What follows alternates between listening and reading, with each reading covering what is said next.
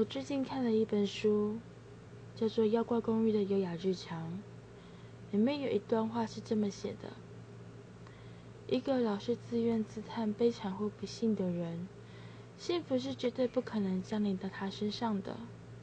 为什么呢？因为那个人是透过不幸的滤镜在看世界，就像是照片一样。我们老是强加了很多一些漂亮的滤镜、闪亮亮的滤镜放在上面，但当某一天我们把那些东西拿掉以后，我们看到是最原始的美、最原始的漂亮。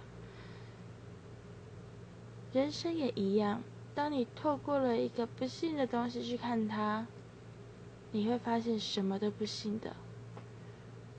如果你今天放上的是幸福的样子。看着什么样都是幸福。